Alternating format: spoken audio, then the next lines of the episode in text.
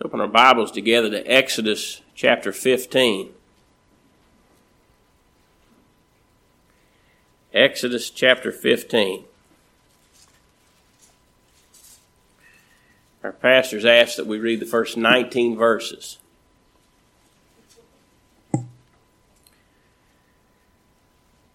Then sang Moses and the children of Israel this song unto the Lord, and spake, saying, I will sing unto the Lord for he hath triumphed gloriously.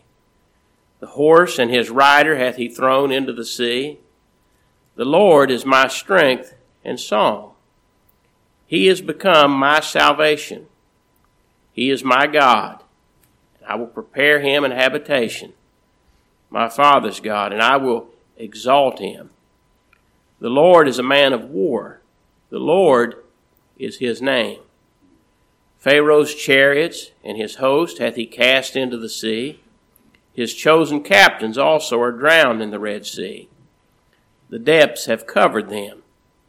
They sank into the bottom as a stone. Thy right hand, O Lord, is become glorious in power. Thy right hand, O Lord, hath dashed in pieces the enemy. And in the greatness of thine excellency, Thou hast overthrown them that rose up against thee. Thou sentest forth thy wrath, which consumed them as stubble. And with the blast of thy nostrils the waters were gathered together. The floods stood upright as an heap, and the depths were congealed in the heart of the sea. The enemy said, I will pursue, I will overtake, I will divide the spoil. My lust shall be satisfied upon them. I'll draw my sword, my hand shall destroy them. Thou didst blow with thy wind, the sea covered them. They sank as lead in the mighty waters. Who is like unto thee, O Lord?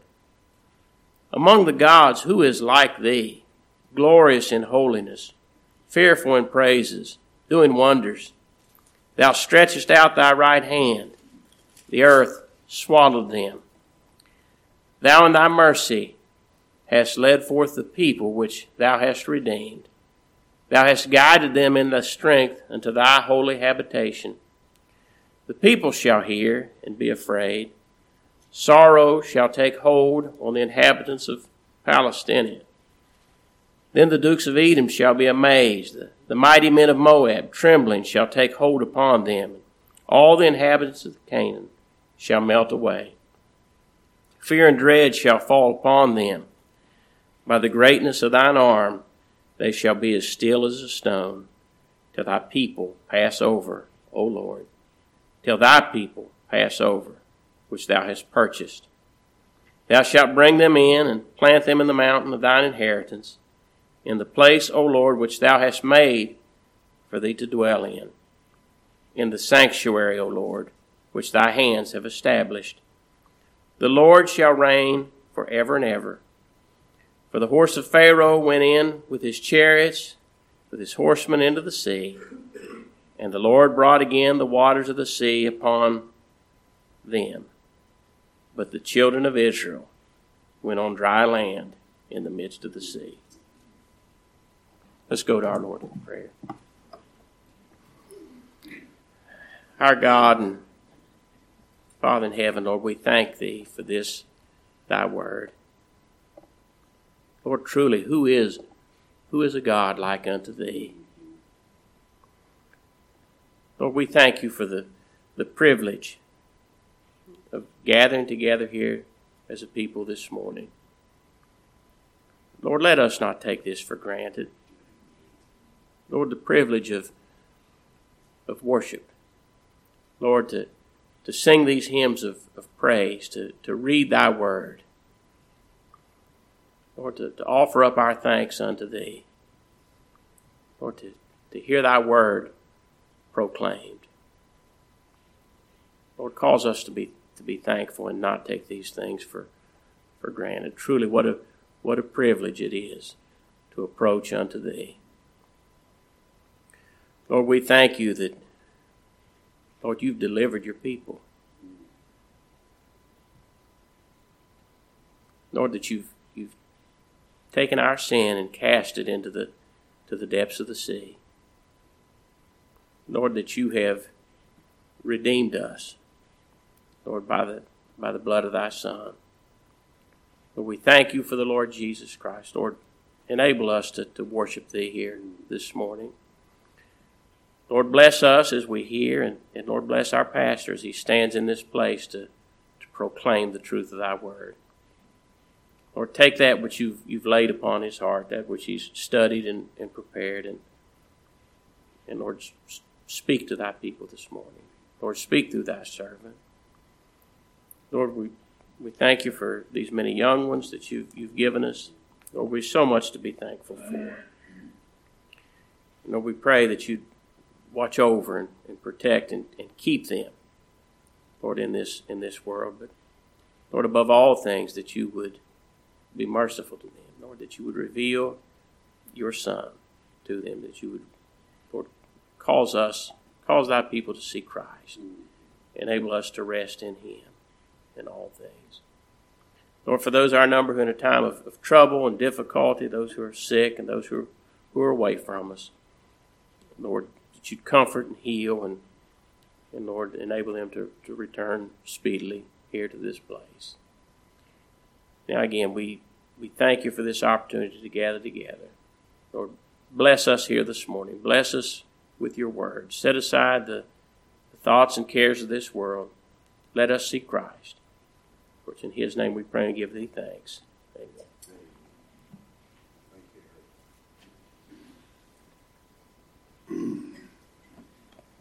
Just keep your Bibles open to that passage Brother Eric just read for us. I've titled the message this morning, Who is Like Unto Thee, O Lord? I hope the Lord's given me a message and enables me to preach it in such a way that we're simply awestruck at who God is and that He has enabled us to know Him and to worship Him. Now, the scene here is Moses leads the people in singing this song, the Lord has just set His people Israel free from bondage in Egypt. They've been there 430 years, and now they're free. They crossed over, Israel did. They crossed the Red Sea on dry ground. You know, they got trapped there at the Red Sea. Pharaoh's army was coming and they were scared. They thought surely they'd be destroyed. And Moses told them, stand still and see the salvation of the Lord. The Lord delivered them through that Red Sea. They walked through on, on dry ground. And then Pharaoh and his army, the mightiest army in the history of the world at that point, they were going to come through the Red Sea and chase them down. And Lord brought that walls of water down on them, destroyed that mighty army, drowned them all in the Red Sea. Now, anybody watching this go on, it was obvious the Lord has brought his people out of bondage, hasn't he? With a mighty stretched out arm. The Lord set his people free, and he did it through a picture of the blood atonement of Christ. Remember that Passover? That was the, the first Passover. That's what caused Israel to be set free. Remember the all the firstborn in the land of Egypt died, and they thrust Israel out. They gave them all their gold and silver and told them, Here's money for your journey, get out of here. They were delivered through the blood atonement. The Lord delivered his people by himself. Over three million, may have been three million men, I don't know, it could have been more, but at least three million slaves were set free against their master's will, and they never fired a single shot. The Lord set his people free, didn't he? Lord did it, and everybody knew it. And now Moses leads all three million of these former slaves in singing this song of praise to God. And it's such a, such a great song, and I'm not going to get it for time's sake into any of the verses except one phrase in it in verse 11. Who is like unto thee, O Lord, among the gods? Who is like thee, glorious in holiness, fearful in praises, doing wonders? Who is like unto thee, O Lord? Well, the answer is no one. No one. There is no God like our God. There's no idol like our God. There's none like our God. And I want to give you six ways that that's true. Number one, there's no God like our God in His holiness and His grace. Now, there's no idol. This is what we read in Isaiah chapter 40. There's no idol that can be compared to our God. You know, idols, they either forgive sin without punishing sin, or they're so strict that they punish nearly every sin, and you just got to be real good to please them. You got to be very, very careful, you know, because because they pretty much punish all sin. You got to do something pretty spectacular to please them. One or the other. I mean, they either ignore justice or they're just completely just. No idol man has ever devised has found a way to both forgive sin and punish sin at the same time.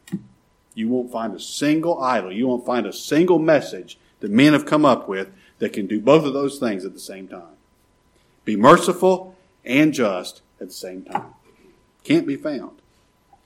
The only place that can be found is our God, the true and living God. That's why there's none like him. There's no Lord like our God. Our God, the God of the Bible. He's holy and he's merciful.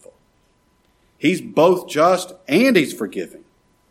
You know, Moses' song here, he says, The Lord is glorious in holiness.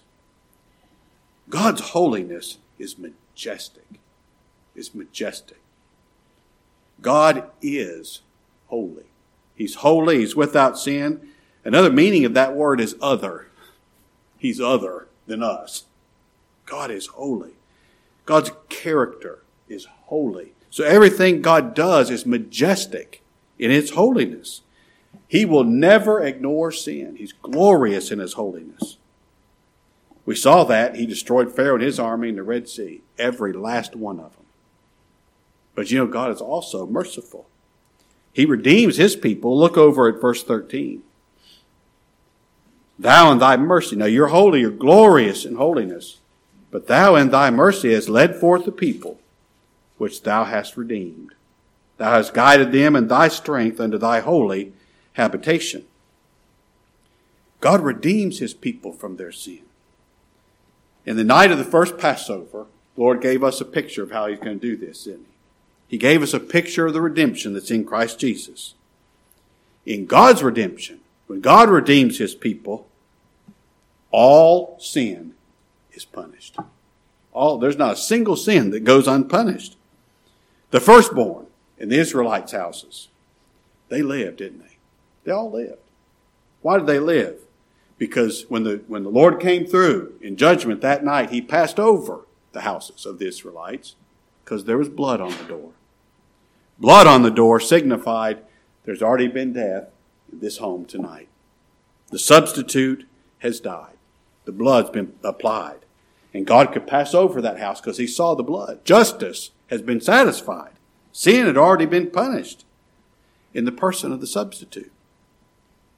But when the Lord came to the houses of the Egyptians, there was no blood, was there? No blood on the door. There had been no death in that home yet that night. Sin had not yet been punished with death in that home. So God came in and he killed the firstborn in justice. Now that's what God said he'd do. So he's just in doing it. He's just and holy because he's majestic. He's glorious in his holiness. Everything God does is holy and right. It was right for God to come in and kill that firstborn because there's no blood. Sin must be punished. God must punish all sin. And sin will either be punished in the death of Christ our substitute or in our eternal condemnation. One way or the other, all sin will be punished. The only way a holy God can pardon your sin, forgive you of your sin, is if Christ died as your substitute. See, that's how God is both just and merciful at the same time. He's merciful to you because he dealt in justice with his son, your substitute. Look over at uh, Micah chapter 7. If you have the authorized version, that's page 1158. It's between Jonah and Nahum. If Christ died for you, you are redeemed. And you can never die. Never. Micah 7, verse 18.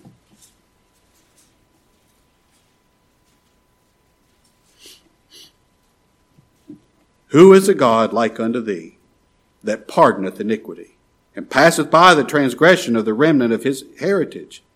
He retaineth not his anger forever, because he delights in mercy. He will turn again. He will have compassion on us. He will subdue our iniquities and will cast all their sins into the depths of the sea. Thou wilt perform the truth to Jacob and the mercy to Abraham, which thou hast sworn unto our fathers from the days of old. Now God pardons the sin of his people. He passes by the transgression of his people. Why? Because he cast their sins into the depth of the sea. And that's a picture for this. He made their sins to not exist anymore. I mean, now we can send a unmanned submarine and find, you know, old shipwrecks and things, but then they could. Something's cast in the depths of the sea, it doesn't exist anymore. Gone forever. That's what Christ did with the sins of his people. He cast them into the depths of the sea. He made them to not exist anymore when he shed his blood pay for those sins. God punished sin, didn't he?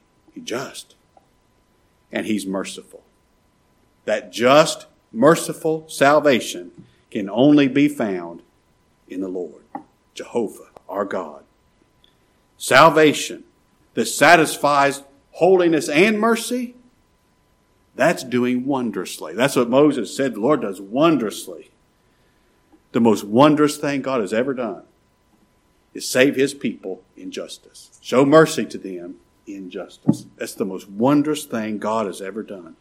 There's no God like our God. If He saves you, you can never lose that salvation because it's just and right. If God punished Christ for your sin, the same justice that demands Christ die as your substitute also demands that you live. That salvation can only be found in Christ. There's no God like unto our God. All right, number two, look at Deuteronomy chapter 33. There's no God like our God as a refuge from God's justice.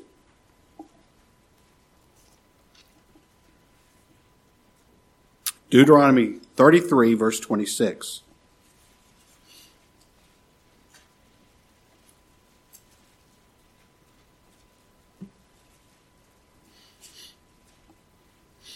There is none like unto the God of Jeshurun, who rideth upon the heaven in thy help, and in his excellency on the sky. The eternal God is thy refuge, and underneath are the everlasting arms. And he shall thrust out the enemy from before thee, and shall say, Destroy them. Now, Christ our Savior is God's eternal refuge. And that refuge is held up by God's everlasting arms. Now, to my way of thinking, that's safe. To be hidden in Christ, held up by God's everlasting arms, that's safe. Nothing can touch you there. If you're hiding in Christ, God's justice can never touch you. Never. Because the Lord Jesus Christ is the one and only refuge that can stand up to God's wrath against sin. He already did it upon Calvary's tree. God's wrath against the sin of his people. God the Father made his Son sin for his people. And he, the Father poured out his wrath upon his Son. But it didn't destroy the Son, did it? When sin was put away, what did Christ do? He gave up the ghost. It's the only sacrifice that ever consumed the fire. He suffered until the fire of God's wrath went out, and then he gave up the ghost because justice demands death for sin. He's already held up as the refuge. Now you hide in Him. If you're hiding in Christ, God's justice can never touch you because it's already been satisfied by the death of your substitute. I thought of that. I was going over my notes this morning and I thought of that. You're not hiding in Christ like a guilty criminal that they, well, that, you know, they just can't find you. Your justice just can't, you're hiding there as a, as a guilty criminal, but you're safe because nobody can find you.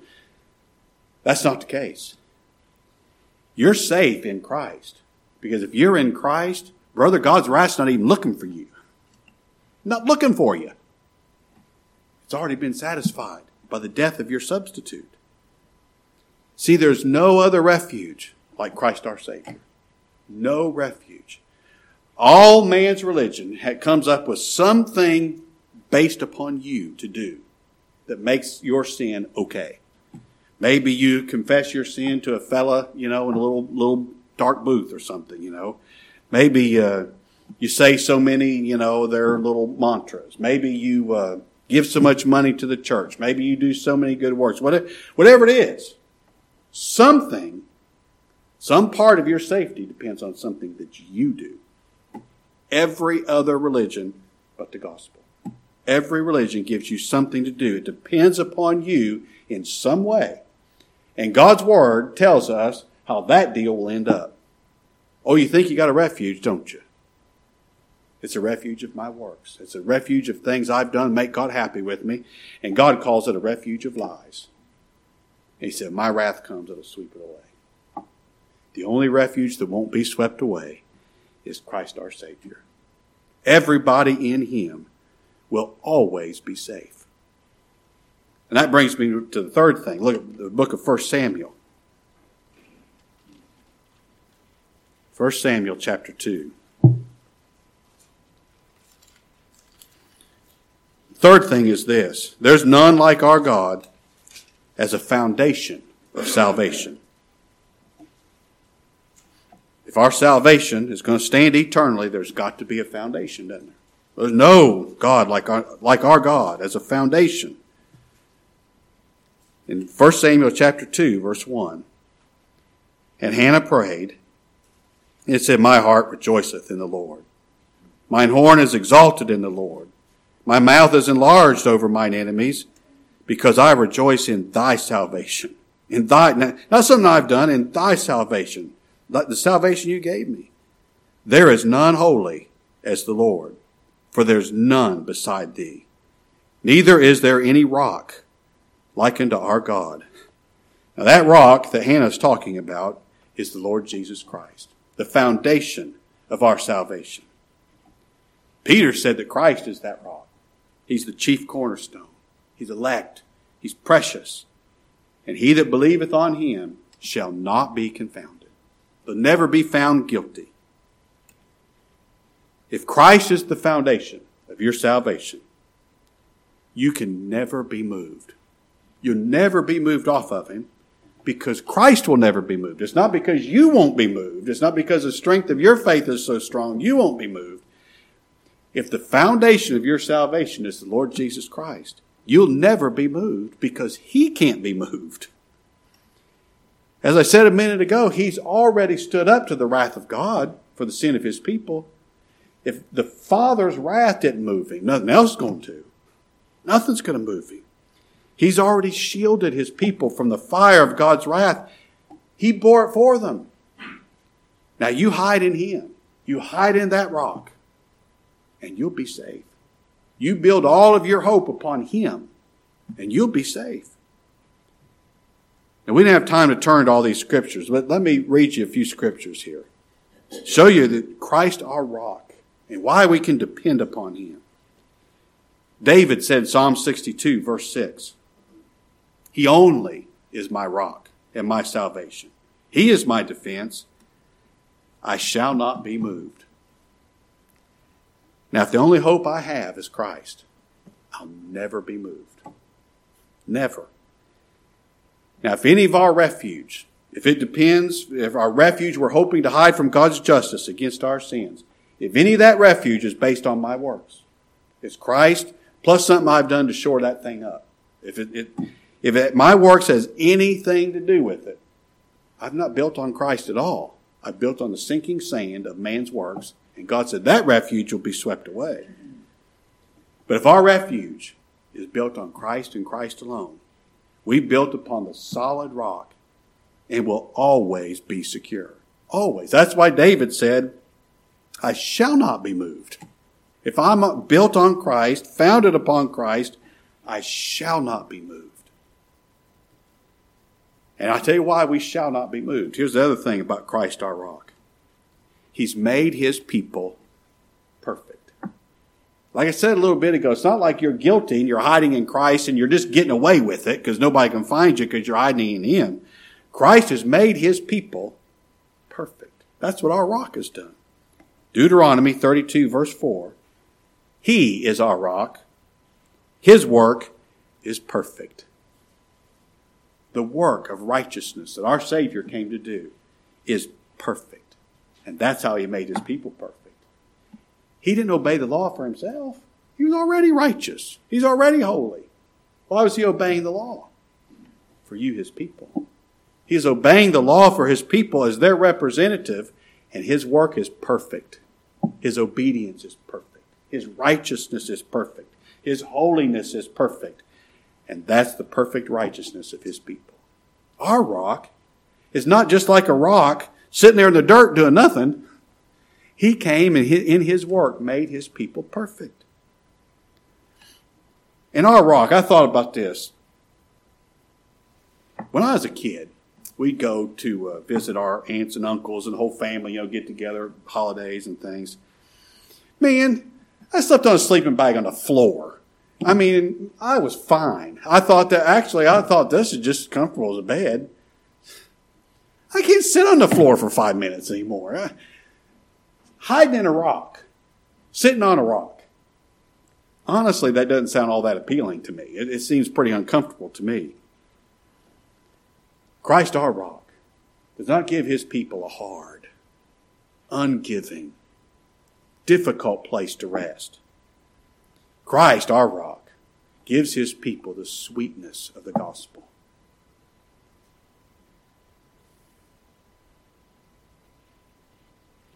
We're not up here just talking about doctrinal facts.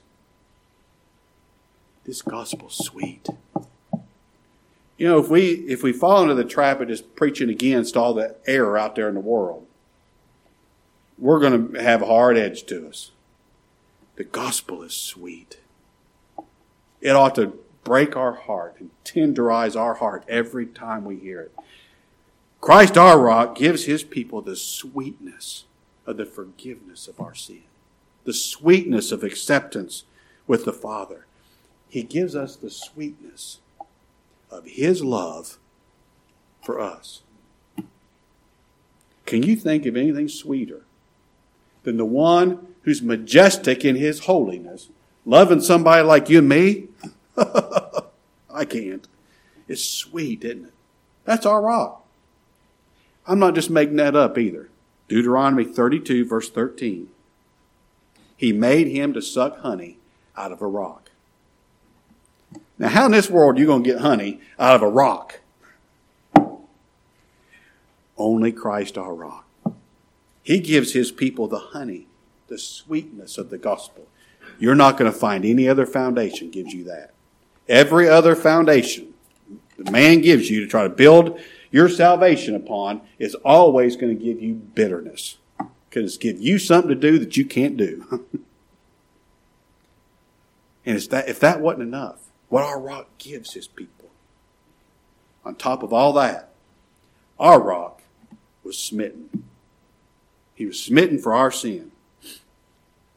Remember, it's not long after they sang this, this glorious song of redemption when they came out of Egypt. I mean, just days. And they were complaining at Moses. Why'd you bring us out here in the wilderness to die? You brought us out here to die in the thirst. It'd been better for us if we just stayed slaves.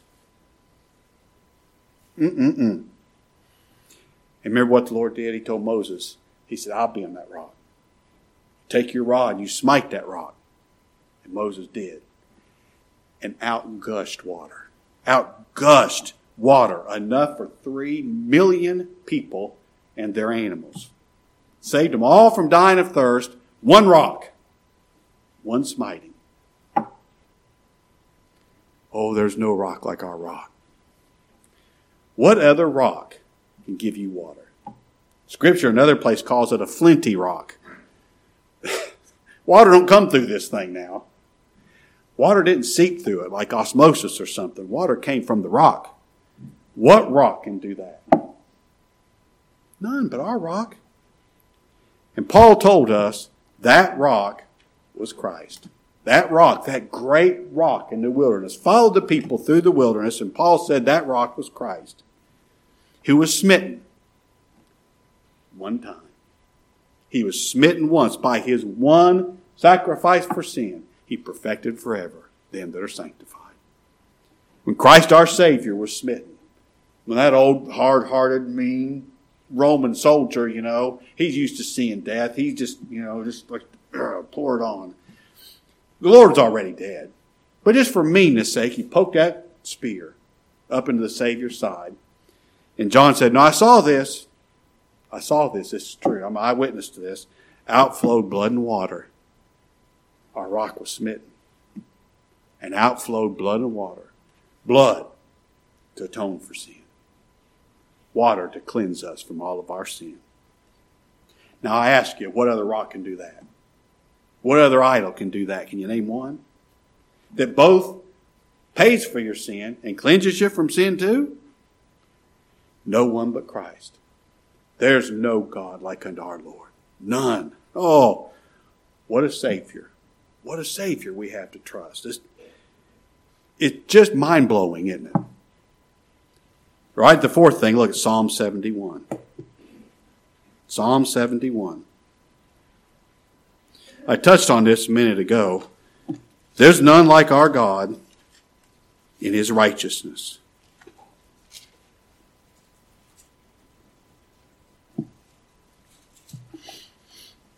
Psalm 71, verse 19. Thy righteousness also, O Lord, O, o God, is very high, who has done great things. O God, who is like unto thee? Now, God Himself is righteous, It's like holiness. It's His nature. His nature is to be righteous and holy. And in and of itself, that's a wonder. No one else is righteous but our God.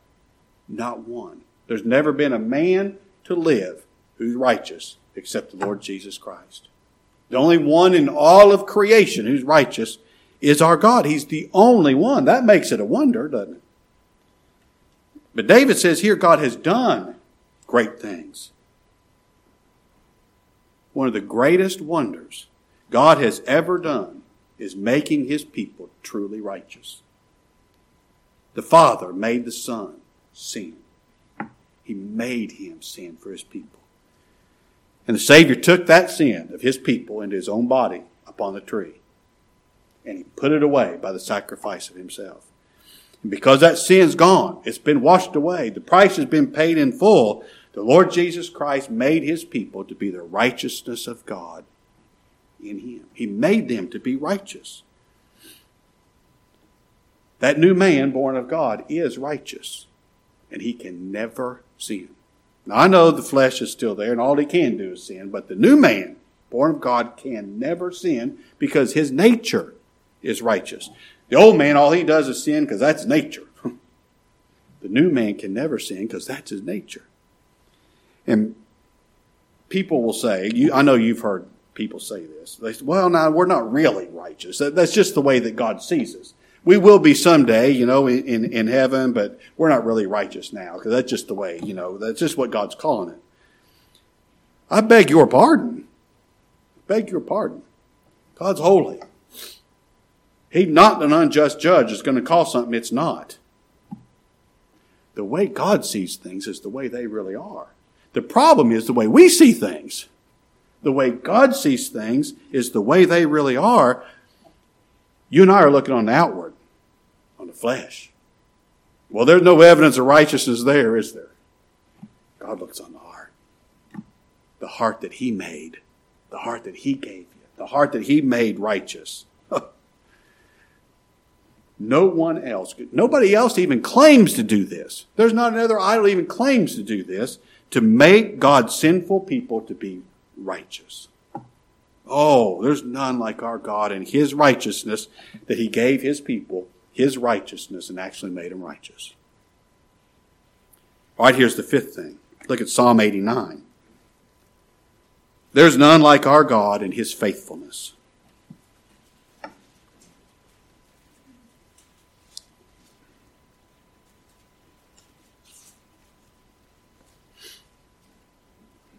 Psalm 89, verse 8. O Lord God of hosts, who is a strong Lord like unto thee, or to thy faithfulness round about thee. Now, the true living God is a covenant God. As I tell you often, when we talk about God being a covenant God, what we mean is this.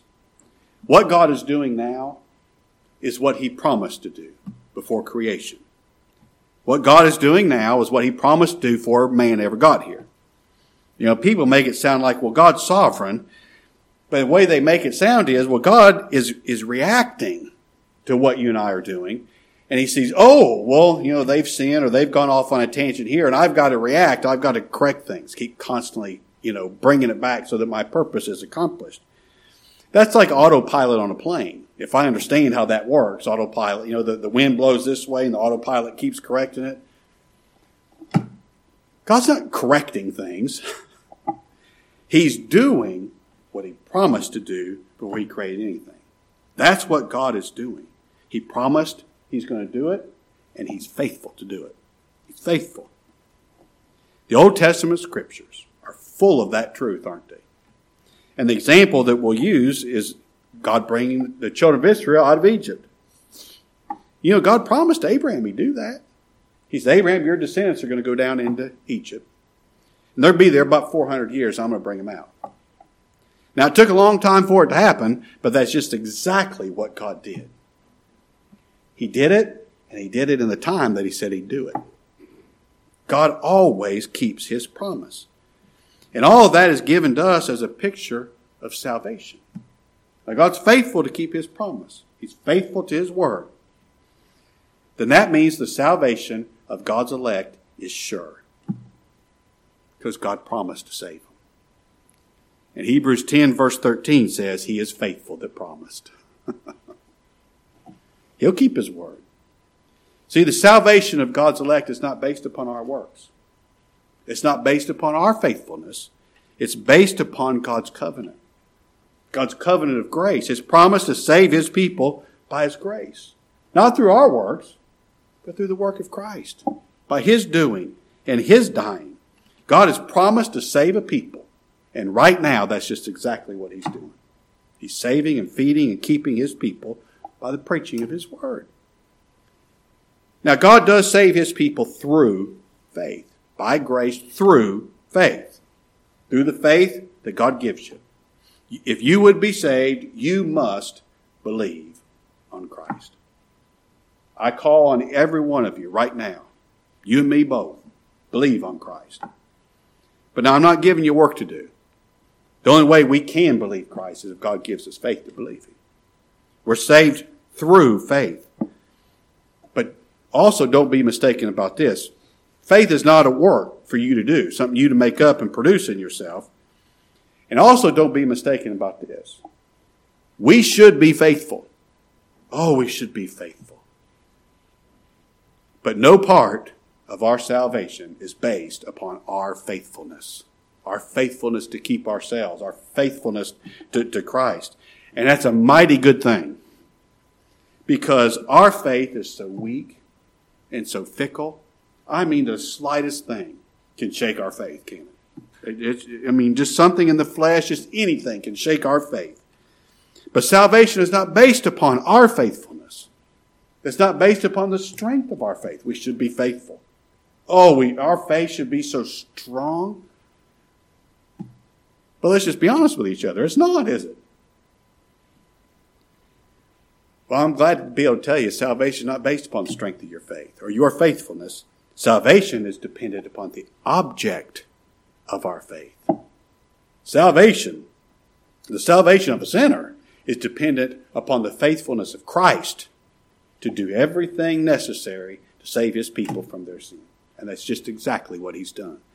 Hold your place in the Psalms. We'll come back there in just a second. Look at Galatians chapter 2.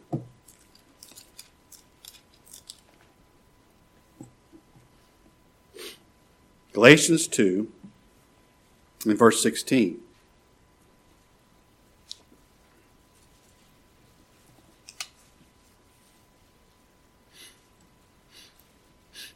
Knowing that a man is not justified by the works of the law, by his works of the law but by the faith of Jesus Christ.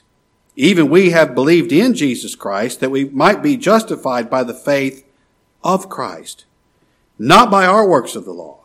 For by the works of the law shall no flesh be justified. How are we justified? By the faith of Christ. The faithfulness of Christ to fully accomplish everything that the Father sent him to do. And I tell you, that makes me glad.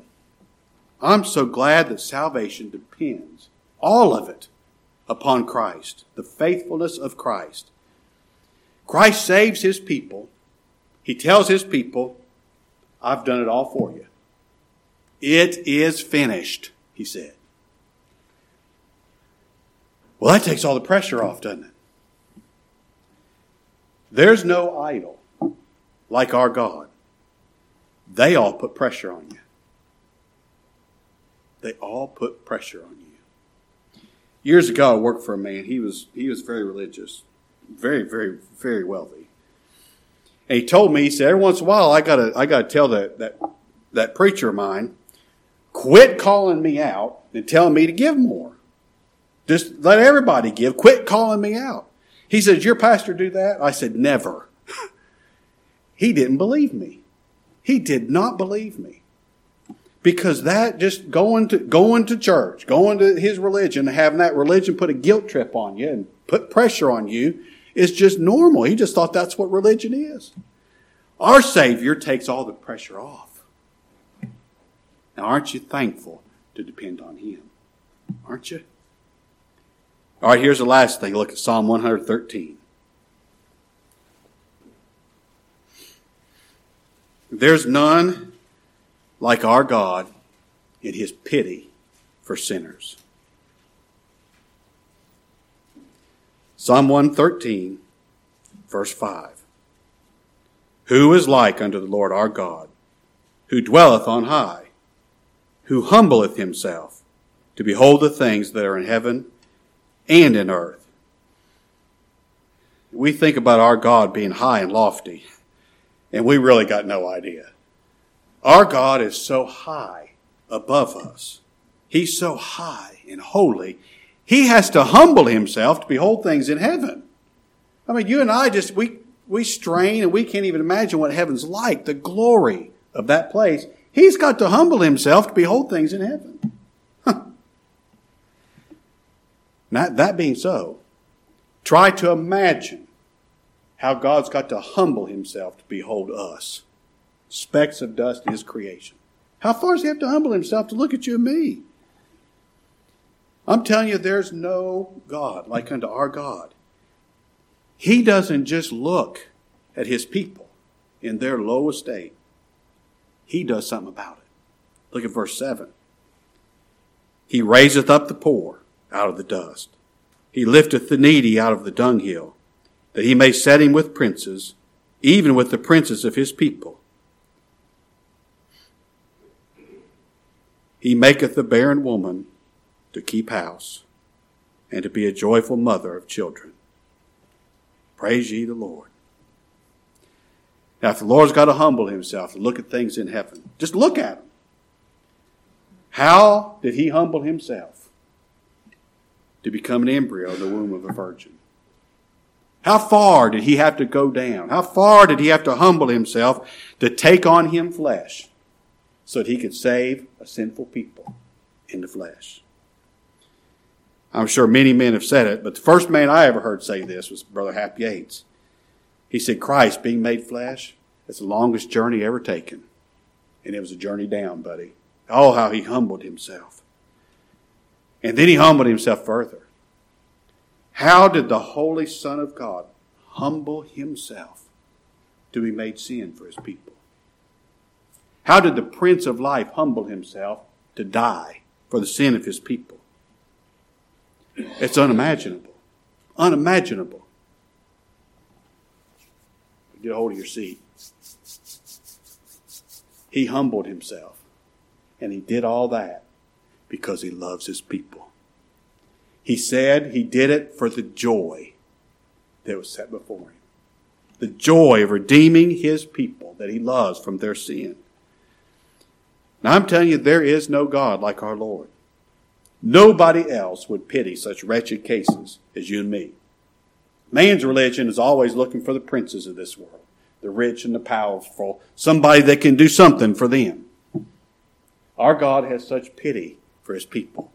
He saves somebody that can't do anything for him. Who else but our God would save a sinner like me? All of my sin is willful sin and willful rebellion against him, yet he's the one that came and paid for my sin. Who else would do that? Nobody but Jehovah. There's no God like our God. Who else would save a dead, stinking, rotten sinner and give him life, even though they could never do one thing to please him? Who else would do that? I ask you. Nobody but our God. Only Jehovah. Who else would love a rebellious sinner so much that he would slaughter his only son to pay for my sin and bring me into his presence? Who? Nobody but our God. Oh, there is no God like unto our God. Many of you here know him. Aren't you glad to know that God? Aren't you amazed that God will reveal himself to you? That makes you worship, doesn't it? If he'll show us who he is like that, we'll worship him. I pray we will. Let's bow together. Our Father, how we thank you that there is no God like unto thee. There's no Savior like our Savior. Father, I, I pray, I beg of you that you would take your word as it's been preached this morning. Enable us to see your glory in it. Enable us to see the glory of Christ our Savior in it. And cause us to run to Him. Cause us to bow at your feet and worship. Thankful, grateful, heart cheering worship. Worship and adoration of our God, who's so great and high and lofty yet would still do something for the lowest of the low like we are. Father, how we thank you. Bless your word for your glory. Father, it's in the name of our Lord Jesus Christ, for his sake and his glory, we pray. Amen. All right, Jonathan. Y'all remember, check this directory down here so I can make sure I got everything right, all right?